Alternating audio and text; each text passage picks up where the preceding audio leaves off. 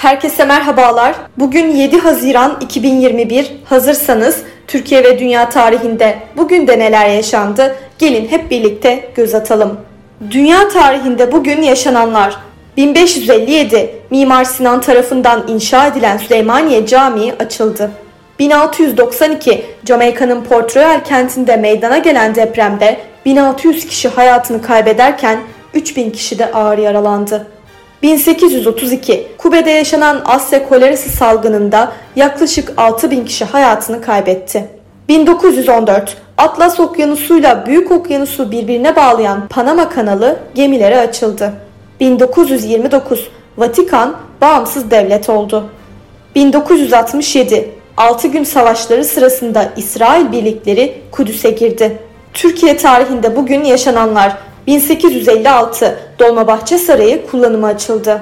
1866 Anadolu'da kurulan ilk demiryolu hattı olan İzmir-Aydın Demiryolu açıldı.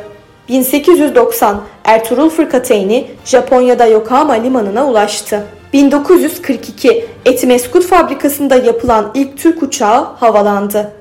1982 Türkiye'nin Lizbon Büyükelçiliği İdari Ateşisi Erkut Akbay ve eşi Nadide Akbay, Ermeni terör örgütü Asala tarafından düzenlenen saldırıda şehit edildi. 2007 1. Türk İşaret Dili Çalıştayı Ankara'da toplandı. 2016 İstanbul'un Fatih ilçesinin Vezneciler semtinde bombalı intihar saldırısı gerçekleşti. Bugün doğanlar 1941 Türk tekstil mühendisi ve siyasetçi Temel Karamollaoğlu dünyaya geldi.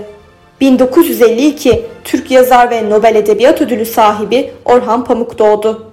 Bugün ölenler 1980 Amerikalı yazar Harry Miller öldü. 1987 Türk şair, yazar ve fikir adamı Cahit Zarifoğlu vefat etti.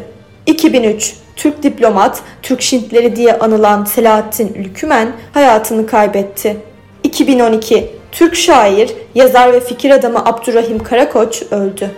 Bugünkü bültenimizi de burada sonlandırıyoruz. Programımızda tarihte gerçekleşen önemli olayları ele aldık. Yarın da tarihte neler olduğunu merak ediyorsanız bizi dinlemeyi unutmayın. Yarın görüşmek üzere.